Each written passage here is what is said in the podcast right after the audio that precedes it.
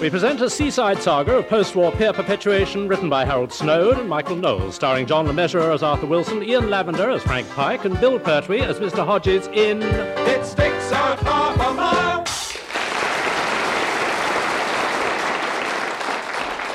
The time, 1948. The place, the pier Frambourne on Sea, somewhere on the south coast. Yes, well, thank you, Mr. Spriggs, yes. I'm, I'm sure it's a very reasonable quote. But I'm afraid we can't possibly afford £85 just to refloor the ladies' lavatory. I'm sorry, but we'll have to make other arrangements. Pardon? Yes, you're quite right. So will the ladies. thank you. Goodbye. He wants £85, Bert. Yeah, I heard. Blimey, eighty-five pounds just to spend a penny.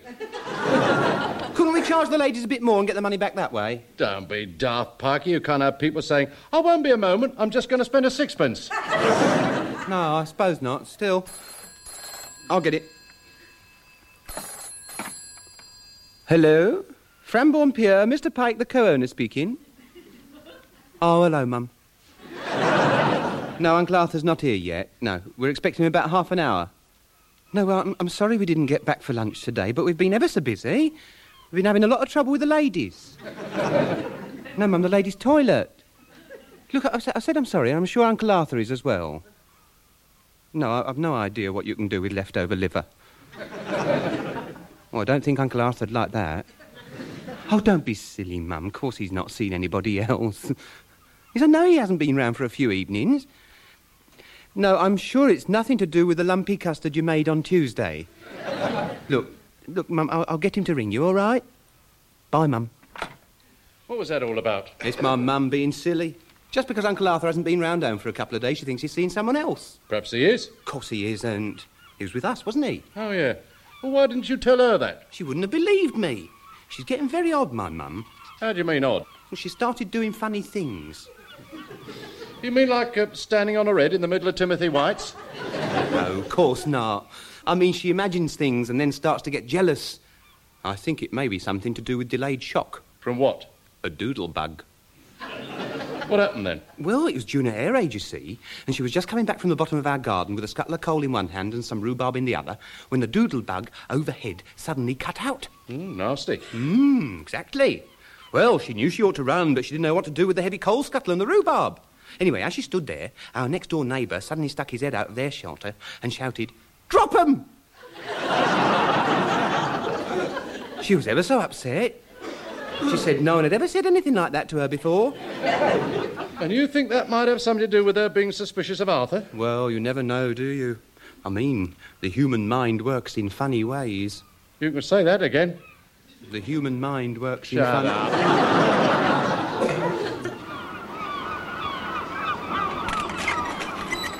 Here, here, here, you can't come in here. This is private pro. Oh, oh it's, uh, it's you, Mr. Wilson. Hi, good afternoon, Mr. Guthrie. Have you come to see their nibs? Yes, that's right, yes. In the office, are they? Uh, Mr. Pike is. I think Mr. Hodges is having a look at the ladies' lavatory. Ah. Mind you, that was quarter of an hour ago before I had me attack. Your attack? Yeah, shooting pains. Went up this arm and down the other, then up my right leg and down my left. Sounds nasty. All their fault it was. Them and their blooming filing cabinet. I told them I shouldn't carry anything heavy, but they insisted. No respect for other people's bodies. That's their trouble. Oh, I'm sure that's not true. Well, I'll tell you one thing. Next time one of them insists on me carrying a filing cabinet, it'll be over my dead body. Very likely, I'd say, yes. Anyway, the wife certainly isn't going to be very pleased if I've done my back in. Tonight of all nights. Oh, really? Why, well, what's happening tonight? She wants me to shift the cooker. Look, Mum, there's no point in going on at me. It's not my fault Uncle Arthur hasn't arrived. I don't know where he is. Perhaps he's had an accident. No, Mum, of course he hasn't had an accident. D- hang on, Mum, there's someone at the door. Come in. Ah, good afternoon, Frank. Oh, hello, Uncle Arthur. Look, I- I've got my mum on the phone. Can you have a word with her? Oh, yes, all right, yes. Hello, Mum. Look, Uncle Arthur's arrived now. I'll, I'll put him on. All right. Hello, Mavis. Is Arthur here? Yes. Yes, well, I'm sorry, Mavis, but I, I've been awfully busy the last few days, yes. Oh, all sorts of things. No, nothing of that sort. Oh, don't be silly, Mavis. After all these years we've known each other, would I let lumpy custard come between us? well, of course there isn't anyone else. Oh, really, Mavis, I don't know what's come over you lately. You haven't been the same since I took you to see Brief Encounter. what? Well, don't be ridiculous. I don't look anything like Trevor Howard. I haven't been near the railway station for days. yes, of course we'll see each other again. No, I'm afraid it won't be this evening, but I'll, I'll try. Mavis. Oh, she's rung off. I don't think she's very pleased with you. Really, I, I can't think why. I mean, uh, quite a lot of the time, I haven't been with her, I've been with you, talking about this blessed pier. Now she's started to jump to ridiculous conclusions. Oh, don't worry. It's probably just a passing phase. Well, I do hope so. She doesn't seem to be herself these days. That lady is in a shocking state. Yes, I know. Hmm. I reckon the main trouble's dry rot. I beg your pardon? And there are bits that need shoring up. I don't think I'm quite following this conversation. Bert's talking about the ladies' lavatory. The floors are all rotten. Oh, I see. Hmm. Pity it's the one by the ghost train. It'll probably get used the most. anyway, how are you, Arthur? I'm fine, thank you, uh, Bert. Now, Frank, you said on the phone you had something you wanted to show me. Oh, yes. Look, we've had this old filing cabinet brought up here. Yes, I know. I met Guthrie moaning about his back. Oh, the man's just a hyperbolic. The thing is, we thought that there might be something interesting inside the filing cabinet to do with the running of the pier. Oh, I see. We managed to get this bottom drawer open with a few hefty thumps, but so far we can't get these other three to budge. Look. Well, I expect they're locked. Arthur, you are brilliant. I don't know how you do it. What was in the bottom drawer? Ah, well, we reckon that must have been where they kept the lost property. We put all the things in this cardboard box. Yes, quite a quite a mixture by the look of it. Oh, yes. Look, there's an old camera, one Wellington boot, some old books, woolly hat. Pair of braces, couple of tennis balls, and a pair of ladies' frilly uh, uh, pants. Can't imagine how she came to lose them. Perhaps it was a windy day and they just blew off. Blew off. It's rather unlikely, Frank. Still, uh, let's hope that's all she lost. No need to be smutty, Arthur. I'm sorry. Well, now these drawers. Now look, if I use this screwdriver, I should be able to force this one open. Now, if I pull it hard over to one side, it should. Oh, done it. There we are. Hasn't done that screwdriver much good. Whose is it? Mr. Guthrie's. I borrowed it from his toolbox. Well, he's not going to be very pleased. Look, it's all bent over onto one side. Not much use to him like that, I no? don't know. Could be very useful for getting at screws in awkward places.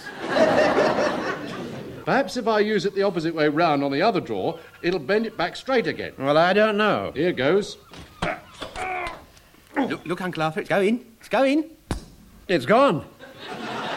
You've broken the top of his screwdriver. Only the first inch or so. What? Well, I always thought that was the bit that fitted into the screw. Anyway, I'll leave this last drawer until tomorrow. Let's have a look in the one we just forced open. Now, let's see what we got here. Ooh. Tide tables for 1928. Well, that'll be handy. this looks interesting.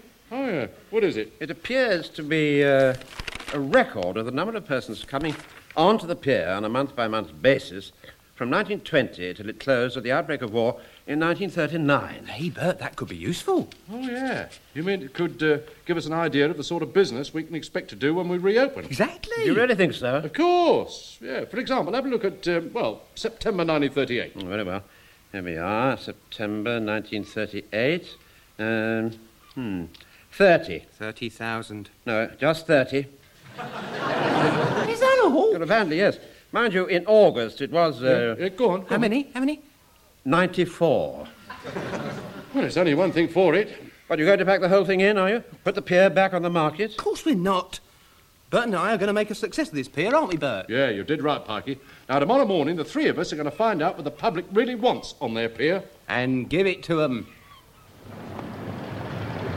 Excuse me, sir. Yes, what is it, young man? I'd like to talk to you about your local pier. Why, what's he done now? No, I'm talking about Frambourne Pier on the seafront. Oh, that I saw. If you're organising a petition to pull it down, I'll sign. No, you don't understand. I've just bought it. What are you, some sort of loony? That pier's just a heap of rusty metal. But it won't be like that for long. My partner and me will soon be opening it again for the pleasure of both visitors and residents. Have you lived in Frambourne long?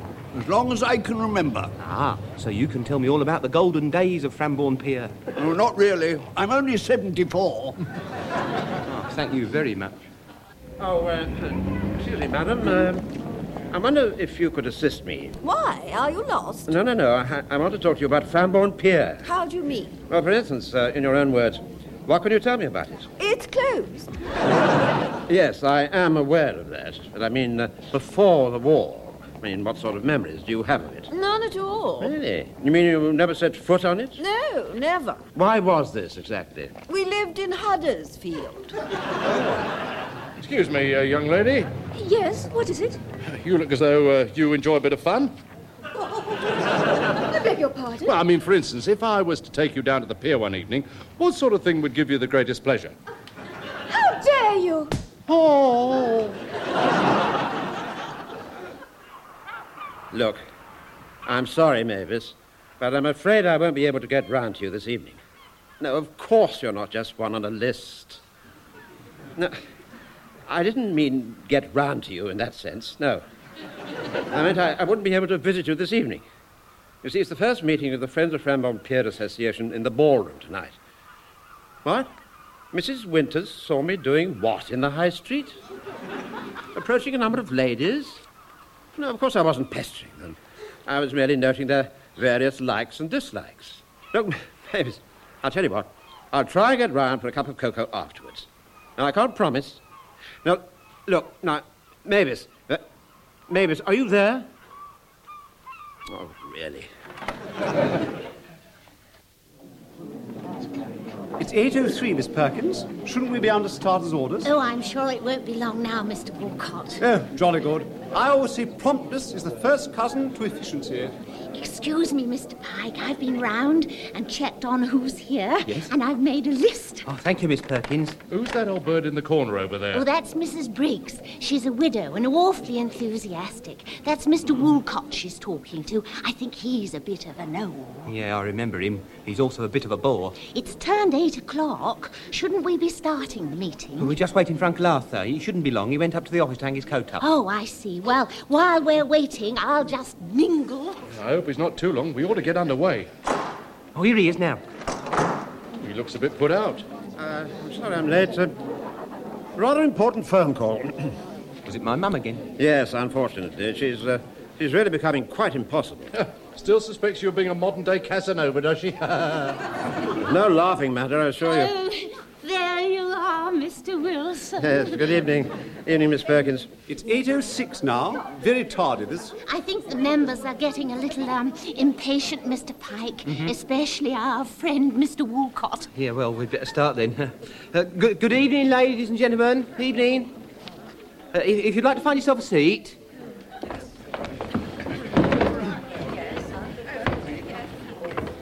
Right, now then, Mr. Mr. Hodges and myself would like to welcome you all to this first meeting of FOFPA.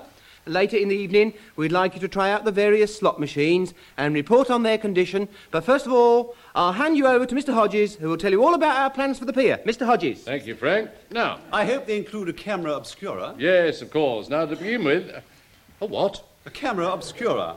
The Brighton Chain Pier had one in 1824, and Eastbourne's got one now. I think we ought to have a pier railway like Southend. Oh, Mrs. Briggs, but Southend Pier's a lot longer than this one. 6,600 feet, to be exact. Told you he was a bore. We must have a Punch and Judy show. She's not doing too badly either. Look, could I ask you to keep your suggestions until a little later in the proceedings? oh, I'm ever so sorry, dear. How far had I got? Well, you hadn't. You were just about to begin. Oh, yeah. thank you. now, now, obviously, the first thing we've got to worry about is our two arms. They're no use as they are, they've got to be joined together. Here, here. Absolutely essential. Don't you agree, Mr. Wilson? I'm sorry, but uh, what was that? Mr. Hodges was just saying how nice it'll be when we join our two bits together. I'm sure you'll agree. Oh, yes, yes. Yes, indeed, yes. Very nice. Yes, well, I'm, I'm pleased to tell you that plans for doing this are coming along nicely. Oh, Now, uh, I take it for granted you all know that the missing bit was removed in the early days of the war to stop the Jerrys invading our shores. I'm playing with our slot machines. Thank you, Frank. Very amusing. When we have filled in the gap, we'll be able to start getting all the stalls back into working order, repainting the railings, Installing a camera obscura? installing a captain. Please, Mr. Walcott, we'll talk about that later. sorry, apologies. Brain not engaged. Now, Frank and me, we plan to split the meeting into two halves. And the first part, we want to discuss the repairs that need doing and how you can help. And in the second half, we're going to move the meeting up to the amusement arcade. Now then, I think we'd all agree that there's a lot to be done.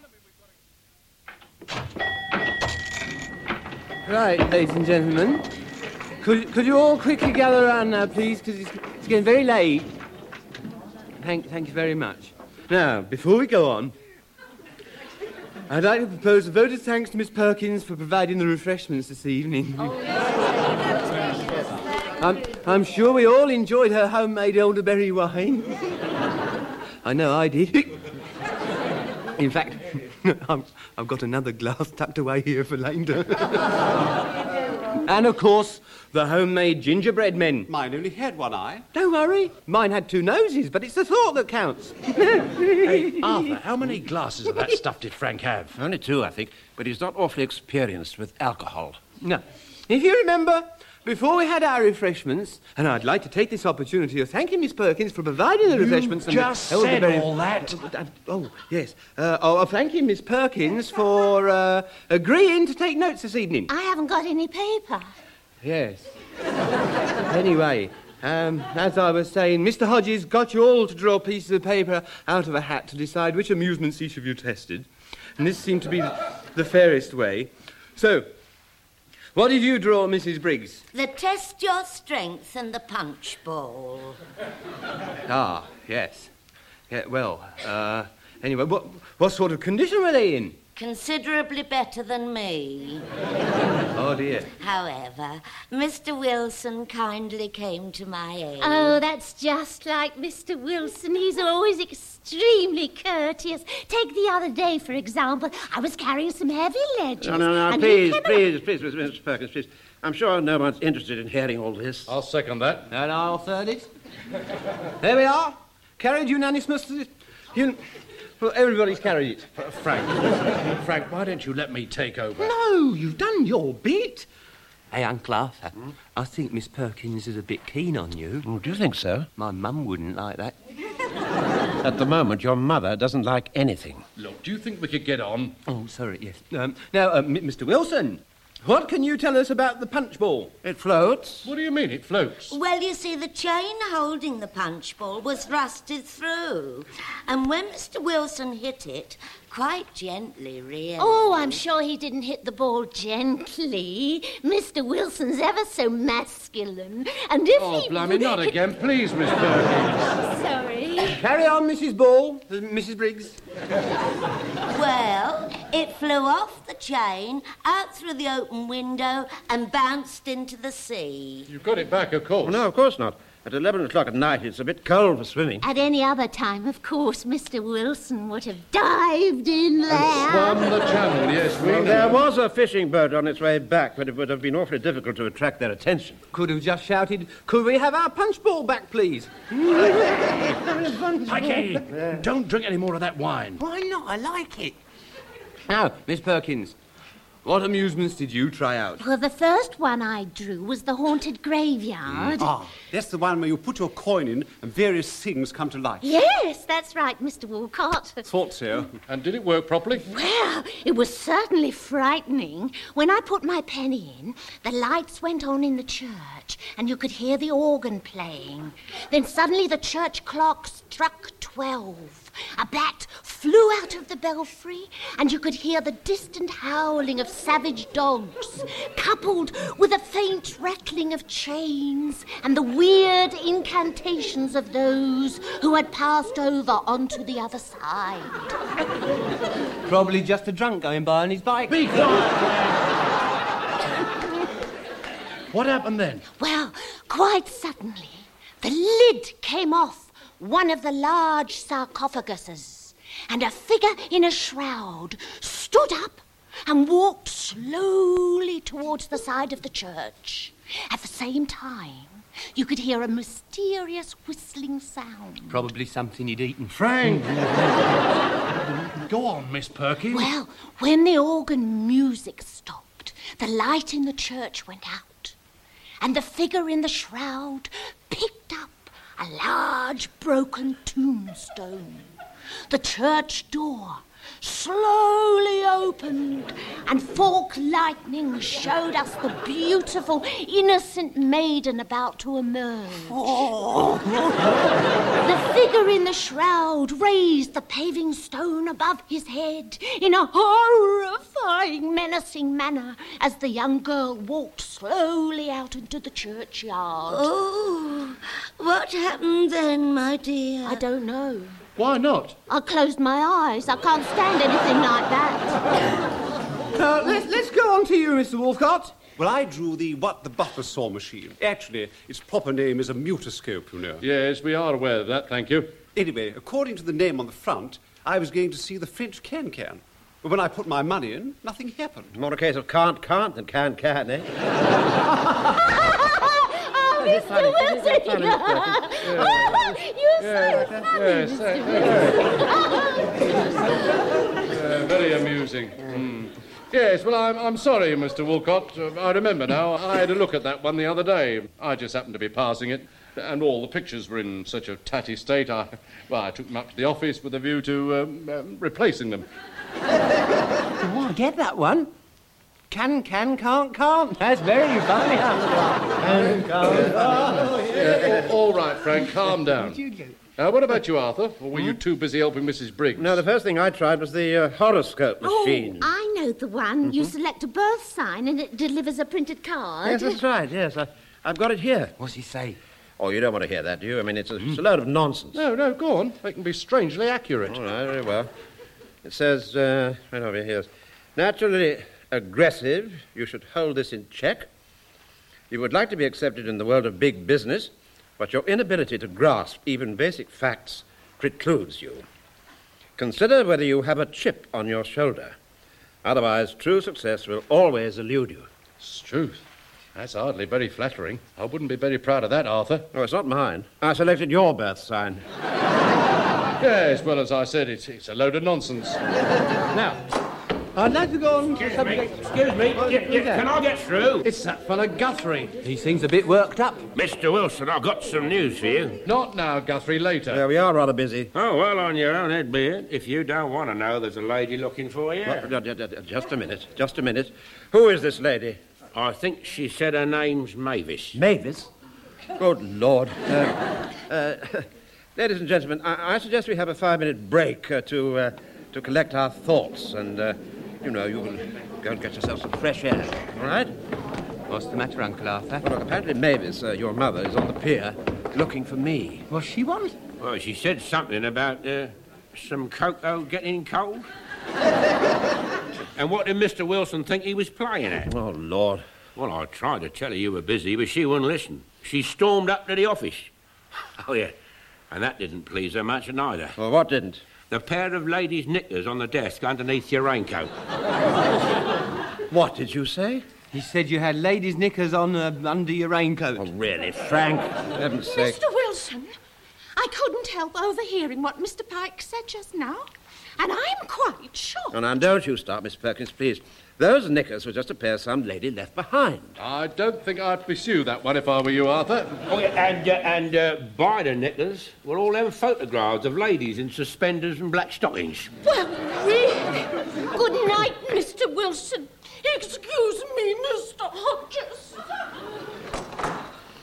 Those just the pictures out of what the butler saw machine. Oh, yeah, and this Mavis said something about Mr. Wilson not being the same man anymore, and what was he up to tonight? I'm not up to anything. All the same, I don't fancy your chances very much. Mm, remember what happened last time she got angry with you? It took three days to get that treacle pudding out of your hair. There, oh dear. Uh, where is she now, Guthrie? Well, she was on her way down here, but then she decided she wanted to, uh, well, you, you know her, p- powder her nose. So she went into the ladies, the one near the ghost train. That's the one with the rotten floor. Yeah, yeah, tha- that's right. and the wonky door. That's why she's still in there. She can't get the door open. Well, we'd better try and uh, force it. Now, ju- ju- just a minute, uh, Bert. Uh, there's no rush. Well, I would try and unscrew the lock, but someone's broken the chop off my screwdriver. Oh, dear. Yes, what a pity. Cou- couldn't you borrow another one? Well, I suppose I could go home and get one. How long would that take? About an hour there and back. Uh, but look, uh, if, if you could do that, we'd be very, very grateful. And uh, look, uh, Guthrie, uh, here's uh, Here's a pound for your trouble. Oh, oh, car. Well, right, well, uh, I- I'll be off then. Oh, and Guthrie? Uh, yeah? uh, Take your time. My mum's not going to like this. Women and drinking. Well, I haven't been drinking. No, but I have. Oh, she'll have calmed down by the time Guthrie gets back. But what about that rotten floor? Supposing it gives way, what then? Ah, well, the ladies will just have to use the one by the turnstiles.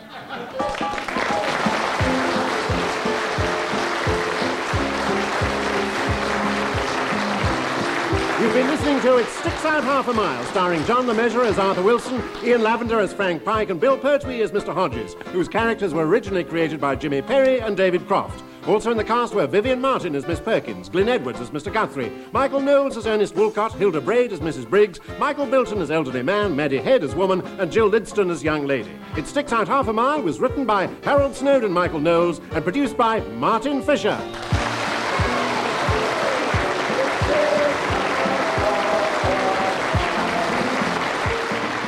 Uh, they don't write theme songs like that anymore. That episode was first broadcast on New Year's Day in 1984. What a start to the year that was. And looking ahead, a mission to an